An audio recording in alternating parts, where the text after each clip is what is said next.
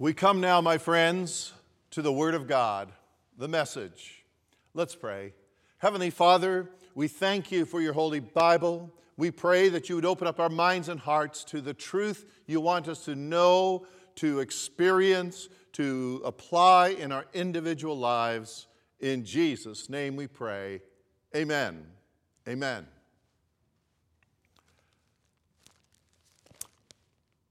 The title of the message today is Jephthah. That's right, Jephthah. You maybe have never heard of him. Maybe you have. The name is spelt J E P H T H A H. Why don't you say it with me? Jephthah. Sounds good, doesn't it? Jephthah. Maybe that's a possible name for someone's uh, new baby in the new year, if it's a boy. All right? The story of Jephthah is told in the Bible in Judges chapter 11. And here is how the story begins to unfold. I'm going to share with you part one in this message, and then part two on the very first Sunday of January in this new year. Judges chapter 11. Now, Jephthah of Gilead was a great warrior. He was the son of Gilead, but his mother was a prostitute. Gilead's wife also had several sons, and when these half brothers grew up, they chased Jephthah off the land. You will not get any of our father's inheritance, they said, for you are the son of a prostitute. So Jephthah fled from his brothers and lived in the land of Tob. That's T O B. Soon he had a band of worthless rebels following him. At about this time, the Ammonites began their war against Israel. When the Ammonites attacked, the elders of Gilead sent for Jephthah in the land of Tob. The elders said, Come and be our commander, help us fight the Ammonites. But Jephthah said to them, Aren't you the ones who hated me and drove me from my father's house? Why do you come to me now when you're in trouble? Because we need you, the elders replied. If you lead us in battle against the Ammonites, we will make you ruler over all the people of Gilead. Jephthah said to the elders, Let me get this straight. If I come with you, and if the Lord gives me victory over the Ammonites, will you really make me ruler over all the people? The Lord is our witness, the elders replied. We promise to do whatever you say. So Jephthah went with the elders of Gilead and the people made him their ruler and commander of the army. At Mizpah, in the presence of the Lord, Jephthah repeated what he had said to the elders. My friends, you and I can learn some very incredible and important lessons from Jephthah that can help us, can help you in everyday life in this new year to come. And so I want, I want to invite you to focus now, first of all, with me on this first truth. And it is this number one, God can make something good and great out of your life no matter what background you have. God can make something good and great out of your life no matter what background you have. This truth came to my mind right away when I read the very first verse, which says, Now Jephthah of Gilead was a great warrior. He was the son of Gilead, but his mother was a prostitute. That's the New Living Translation. The King James translation says she was a harlot. His mother was a harlot, H A R L O T. Think about it. Think about it, would you? Jephthah's mother was a prostitute. Jephthah could have grown up saying to himself, Oh, I'm just the boy of a prostitute. Can anything good or great come from a prostitute? He could have said, Of course not. Of course not. The encouraging news, however, is that Jephthah didn't, didn't think like that because verse 1 tells us he became a, a great warrior. A great warrior. And as we read more about him in Judges chapter 11, and we didn't read the whole story, we discover he became not only a great warrior, but he, he also became a great leader, a great leader for them. In my Life Application Study Bible, there is a beautiful statement from a commentator who says this. He says, A person's background does not prevent God from working powerfully in his or her life. Think about that. A person's background does not prevent God from working powerfully in his or her life. How true that is. Let me personalize it for you. Your background does not prevent God from working powerfully in your life. That's right. Perhaps, perhaps you are or happen to be the son or daughter of a prostitute, just like Jephthah. Perhaps you are the son or daughter of alcoholic or drug addicted parents. Maybe you are the child of a very poor family. It could be that you come from a single parent family.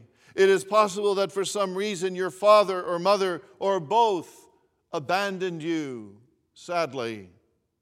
It could be that you grew up in a family that was always on welfare or social services for whatever reasons.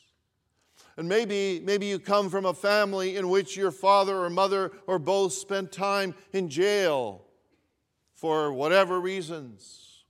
Perhaps you, you don't think, perhaps you don't think you are as beautiful or as handsome or as smart or as gifted as, as other people you grew up with. It might be that when you were in school, you, you, didn't get, you didn't get any awards for being the smartest in your class or in a specific subject or the greatest athlete in your school or the greatest singer or the best actor or actress.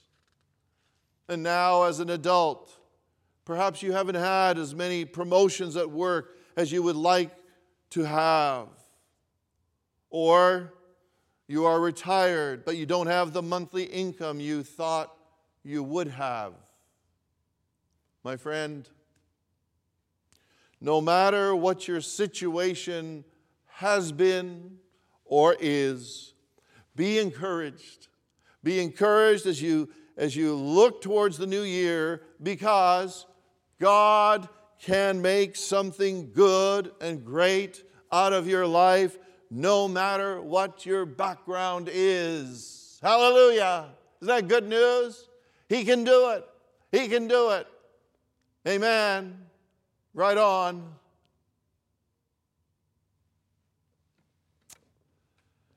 There's a second lesson that I believe can really help you and me in this new year to come from Jephthah, and it is this. Number two, choices you and I make in our lives can be a big help or a big hurt to your family and to others. Look at verse 1 again which says, Now Jephthah of Gilead was a great warrior. He was the son of Gilead, but his mother was a prostitute. His mother was a prostitute. Uh, just to avoid confusion, by the way, let me mention that Gilead was a, a mountainous region east, just east of the Jordan River, situated in modern day Jordan, as well as a certain geographical area being called Gilead. Jephthah's father's name was also Gilead. I mention this just so there's no confusion. Nowadays, for example, some parents might name their daughter Lindsay, but there's also, for instance, the, the city of Lindsay, Ontario, here in Canada. Anyway, Jephthah was the son of Gilead, and he grew up in the region of Gilead. Here's the important thing verse 1 tells us his mother was a prostitute. Think about it. Why did Jephthah's father get involved and become intimate with a harlot? Did he get involved with the prostitute before marriage or after marriage? We are not told.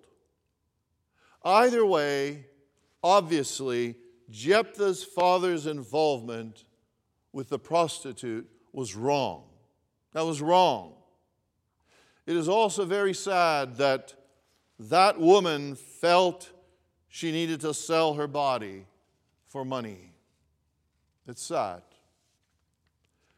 Gilead's choice to become sexually involved with a prostitute caused big problems in his family throughout his growing up years.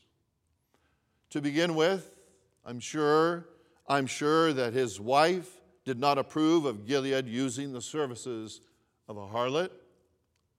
She was probably hurt deeply, as any woman would be. Furthermore, the fact that Jephthah's mother was a prostitute caused the other sons in the family to, to look down upon Jephthah. They looked down upon him. Look at verse 2. Look at, look at what verse 2 says. Gilead's wife also had several sons. And when these brothers grew up, they chased Jephthah off the land. You will not get any of our father's inheritance, they said, for you are the son of a prostitute. Wow. Wow. Seeing how the half brothers treated Jephthah makes me want to cry. Doesn't it make you want to cry? It's terrible. It wasn't, think about it. It wasn't Jephthah's fault that his mother was a woman of the night. Wasn't his fault. He was innocent. He didn't choose his mother or father, just as you didn't and I didn't. The half brothers, the half brothers should have been legitimately angry with their father but not with Jephthah, not with Jephthah, who had no control over, over who would give birth to him. That makes sense, doesn't it? Let me say, dear friends, when a baby is born, as I was thinking of Jephthah, when a baby is born, that baby is just as precious whether the mother is a prostitute, whether the mother is single or married, the mother is rich or poor, the mother is royalty or is a commoner, the mother has many academic degrees behind her name, or she perhaps didn't even finish high school. The baby is as cute as a button or not. The baby is just so precious That's right. A baby is just as precious whether or not he or she is, is totally healthy with 10 fingers and 10 toes, or if a baby has some particular defect or medical problem, whatever that might be. A baby is just as precious whether he or she is born premature or is born full term. Of course, we believe that the ideal way in which a baby should come into this world is through a father and mother who are officially married in the eyes of God. But nevertheless, every baby is just as precious. We all need to remember that and cherish that truth. My friend, what I am saying is every baby, red, yellow, black, or white, is precious in God's sight. Sadly, Jephthah's half brothers did not learn that truth growing up. And they looked down upon poor Jephthah because he did not have the same mother as they did. Gilead's sexual promiscuity caused a lot of hurt to his own family and especially to Jephthah, who had no control over who his parents would be. On the one hand, Jephthah's father deserves to be scolded for the sin of his sexual promiscuity. I'm sure you agree with that. On the other hand, we, we want to commend Gilead, the father. We want to commend the father because when we read in verse 7, it sounds like Jephthah grew up in his father's house. He grew up in his father's house. It sounds like the father had child custody. Why? Maybe because his mother was too poor to look after him. Or maybe because, with the kind of profession she had, it would have been difficult, difficult to find babysitting when Jephthah was a young child. Either way, I feel sorry. I feel sorry for Jephthah and for his biological mother. If he did grow up for most of his life with his father and stepmother, I hope I hope he still had regular visits with his biological mother. Don't you? I hope he did. My friend, Jephthah's father made a choice to get involved with a prostitute, and it brought about a lot of hurt in the family. This new year, this new year, you and I will have times when we might be tempted, when we might be tempted, and we can choose.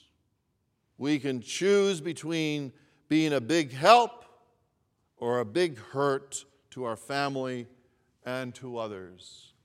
Let us choose wisely, whatever the situation might be. Let us choose wisely shall we? Sometimes people, men and women, choose, like Jephthah's father, to be promiscuous, sexually promiscuous.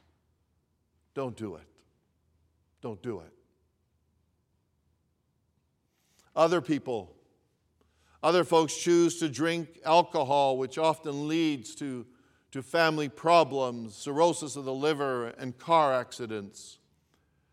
In the Church of the Nazarene, and I personally believe it is best, it is best for us to stay away from all forms of alcohol.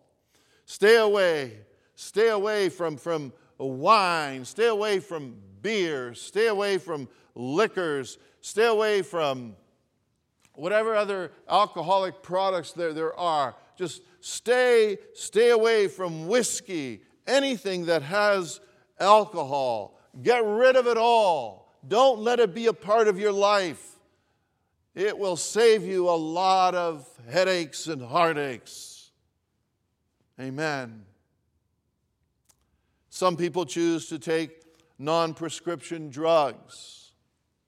For several years now in Vancouver, in Toronto, and, and most North American cities, we have seen thousands of people getting very sick or dying from drugs, overdoses they have taken. Sometimes, sometimes even if people survive taking drugs, the physical and emotional damage caused is irreversible.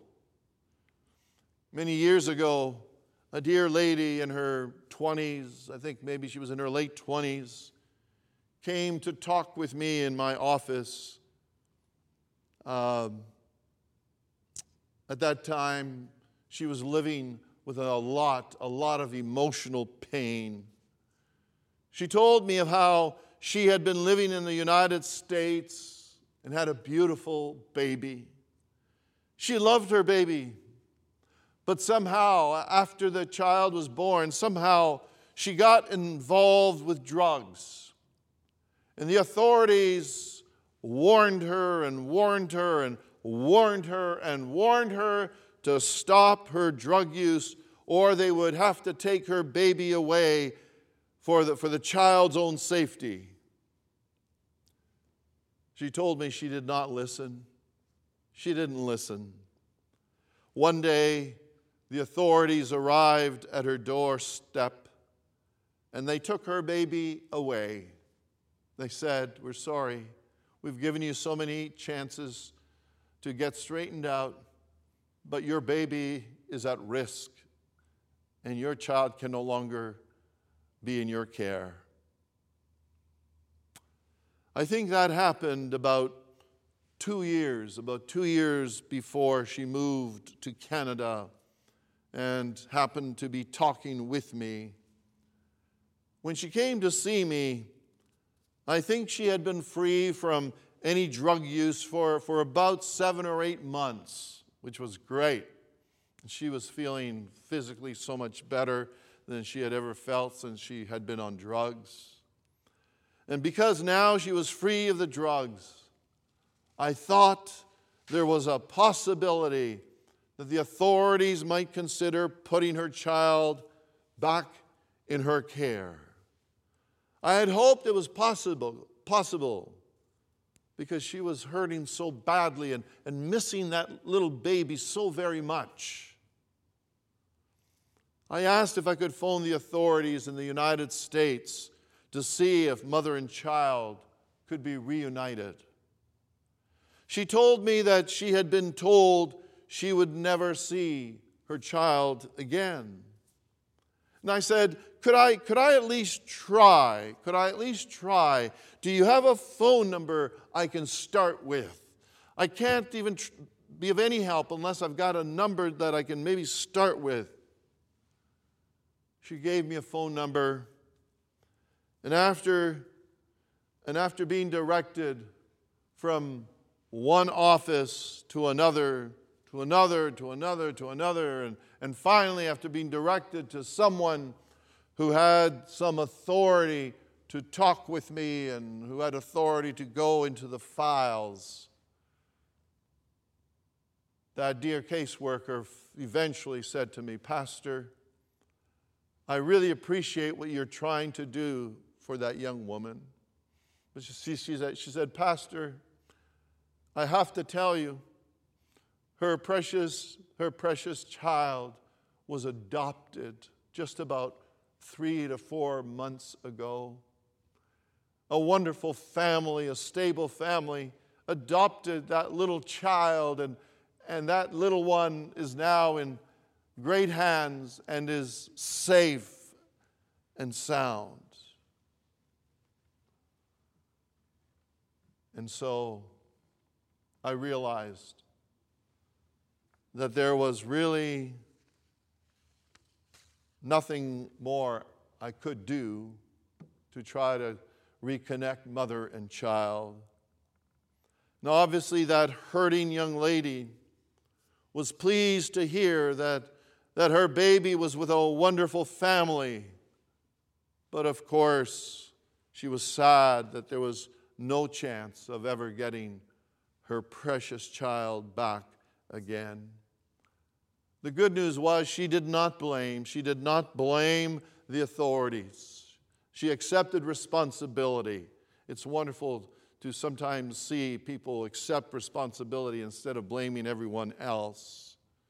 She blamed herself, but knowing her child was now officially adopted, she recognized that she needed to, to move forward with her life, even with the great pain that she, that she carried in her heart.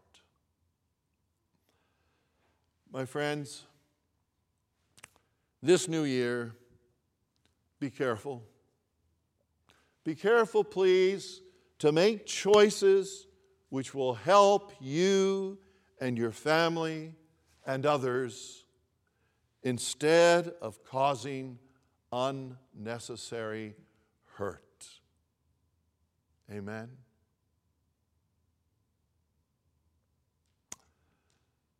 There's a third lesson that we learn from Jephthah's life that is so relevant to you and me, and it is this. Number three,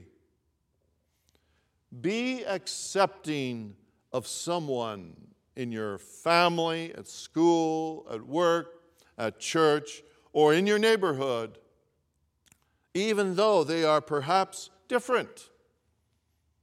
That's right. Even though they are perhaps different from you, which happens often. This truth comes from verses 2 and 3.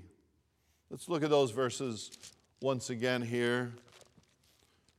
Verse 2 says, Gilead's wife also had several sons, and when these half brothers grew up, they chased Jephthah off the land. You will not get any of our father's inheritance, they said, for you are the son of a prostitute. Verse 3 So Jephthah fled. Jephthah fled from his brothers and lived in the land of Tob. Soon he had a band of worthless rebels following him. Obviously, Jephthah was different. He came from a different mother. To the rest of the boys in the family, he was a, a half brother. He was also different in that Jephthah was a great warrior. The very first verse tells us um, tells us that, that fact. And, and then when you read the rest of the story, you see more and more how he was a great warrior and his brothers were not. Clearly, Jephthah was not accepted. He was not accepted primarily because he was from a different mother, and of course, a mother who was a prostitute. The lack of acceptance of Jephthah, my friends, the lack of acceptance of Jephthah inspires me to say, to say this. In this new year ahead, let us be accepting. Be accepting. I'm not saying, I'm not saying accept and approve of a person's sins. No, no. I'm not saying accept and approve of a person's sins or wrongdoings. I am saying be accepting of who they are. Be accepting of who he or she is. Romans 15 in our Bible, verse 7 says, Therefore, accept each other just as Christ has accepted you, so that God will be given glory. Therefore, accept each other just as Christ has accepted you. In the case of a family, sometimes if most of the family members are really interested in sports, for instance, but there is one child who seems to, to have no interest in sports, on occasion, Family members can be inclined to say, Well, what's wrong? What, what's wrong with him or, or, or her? How come? How come he never wants to watch the hockey game or the basketball game or the football or baseball or, or soccer game with us? How come he, he or she couldn't care less about sports? What's wrong? What's wrong is nothing. Yeah. He or she is simply different from the rest of you. It's possible that he or she is totally interested in, in music, in music, uh, and will become a great musician. Or maybe he or she is interested in, in crafts or, or science or maths or whatever. On television, there is a wonderful program called The Voice. The Voice which I record and watch when I can. I suppose many of you probably also appreciate that program as well. The Voice is a, a singing competition that goes on for, I don't know, about two and a half or three, three months, once a week type of thing. In this year's The Voice, there was a young man, there was a young man named Carter Rubin. Carter Rubin, who was only 14 years old when the competition started. When I first heard him sing, I thought, wow, he has the voice, the style, and the song selection which can enable him to win this singing competition, which can enable him to win the voice. I thought that right from the first or second time I heard him sing. When they gave him a chance to introduce himself, it was interesting. He talked about how at school he was kind of looked down upon as being, um, as being kind of different or, or, or weird or nerdy. I can't recall the exact words he used, but something like that. He was, he was kind of frowned upon, you might say, because he was kind of weird, because he, he primarily focused on music and didn't show any interest in sports or other things which were a big deal at his school. I don't think I don't think too many students at his school are are looking upon him as weird anymore because Carter Rubin of Gwen Stefani's team won season 19 of The Voice. He won it. And he was up against some incredible competition, incredible competition. But he won it and he deserved to win it. Carter turned 15, by the way, during the competition, making him the youngest male contestant to ever win the show.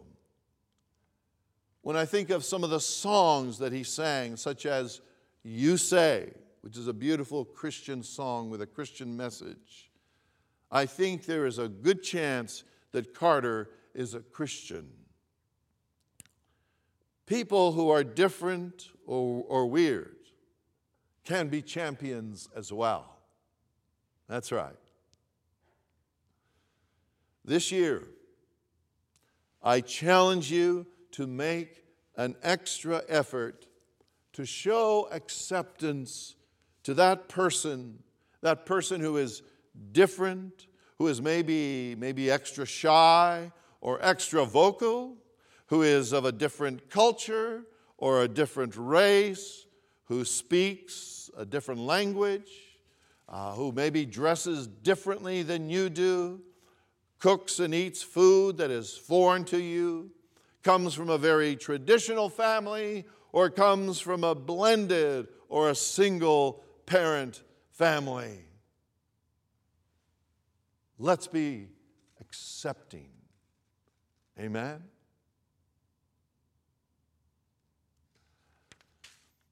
In the first point, in this message.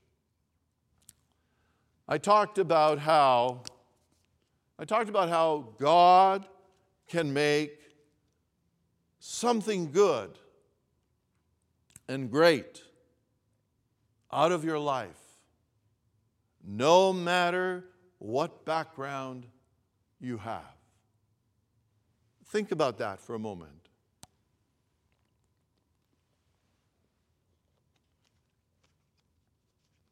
God can make something good and great out of your life, no matter what background you have. Watch this brief video of a young man that truly can inspire you and me as to what God is able to do in our lives.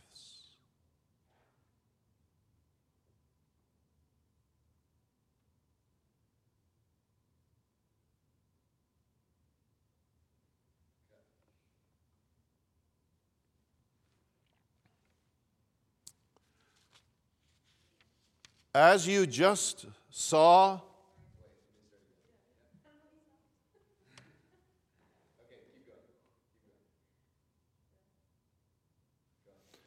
as you just saw this brief video of Nick Vujicic, V U J I C I C.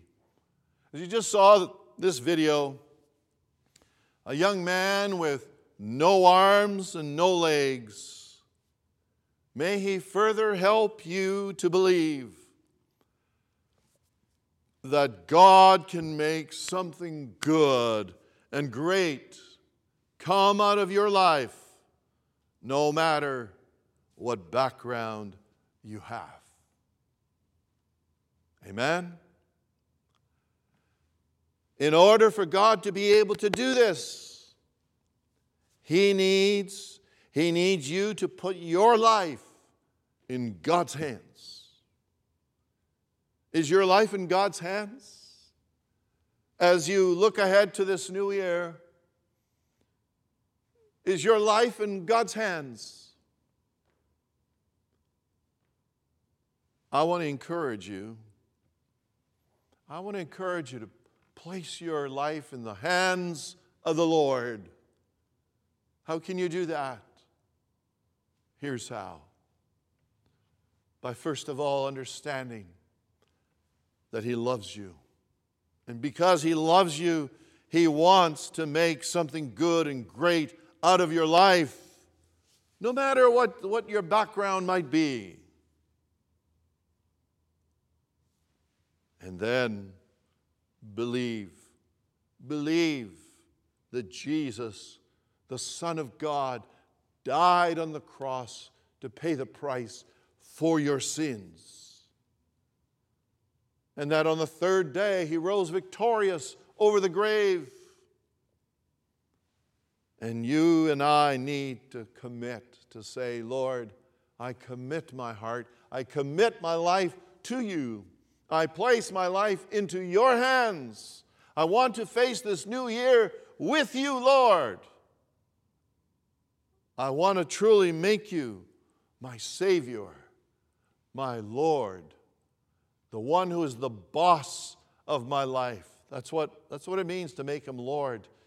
To make him Lord is to, to say, I, I ask you to be the, the boss in my life, the, the CEO, the chief executive officer, the one that really, really guides my life, the one who, who, who directs me. And so, if you would like to place your life in the Lord's hands as we face and look into this new year. I want you to pray this prayer with me, all right? I, am going to happen, to, I'm just going to keep my eyes open, but I'm, I'm going to pray. And I want to ask you to pray this prayer right where you are, but just pray it because you sincerely mean it. Don't pray it because Pastor Nick is asking you to. Pray it only because you sincerely want to put your life in the hands of the Lord. Dear Lord, thank you for loving me. I repent of my sins. Lord, I believe I can be forgiven. because Jesus, your Son, died on the cross to pay the price for my sins.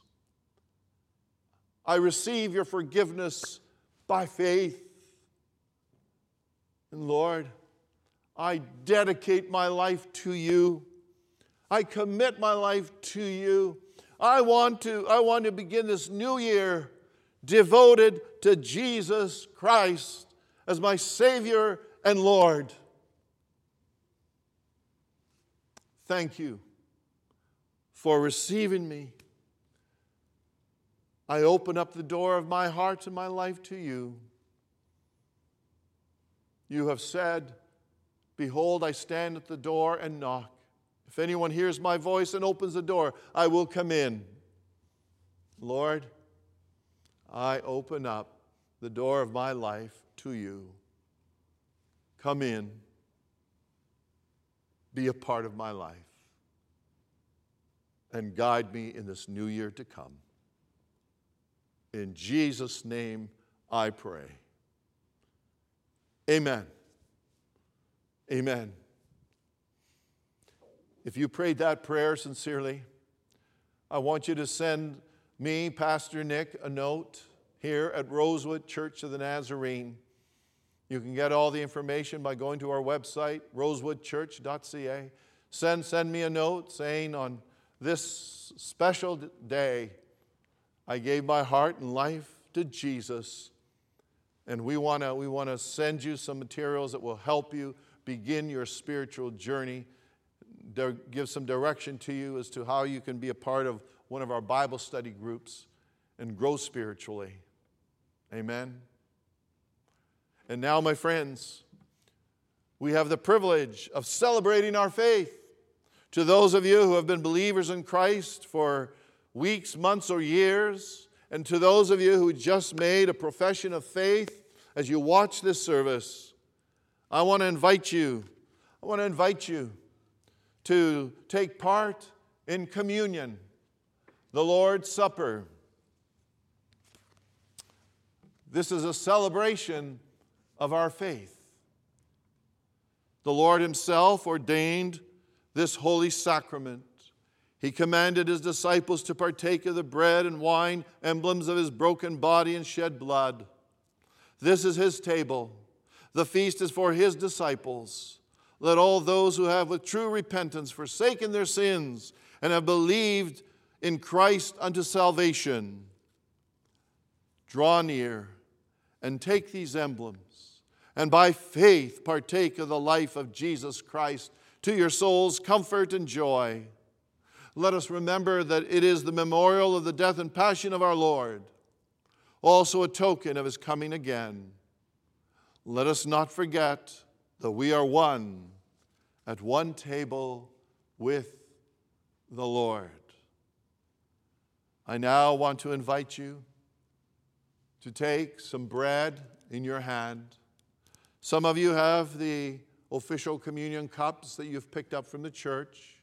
Others of you who don't have them, you are, you are invited to just take some bread, a cracker, or other bread that you have in your home there, and get a, a, a, a cup of, of juice, non alcoholic juice of any kind that you might have handy. And my friends, I want to ask you to take the bread, hold it in your hand.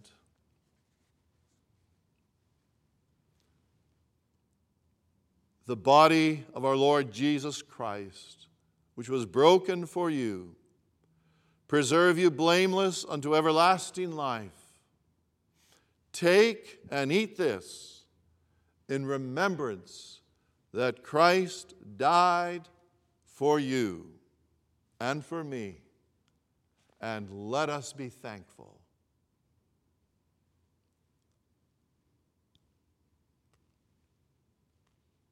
Thank you, Lord. Thank you, Lord, for paying the price for our sins. And now I invite you to take your, your drink the blood of our Lord Jesus Christ, which was shed for you, preserve you blameless unto everlasting life. Drink this in remembrance that Christ's blood was shed for you, and be thankful.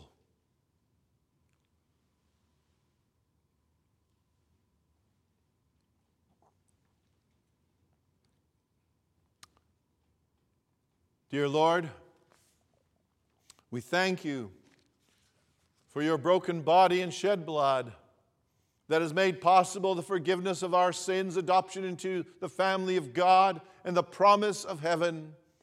Thank you, Lord. We celebrate our faith.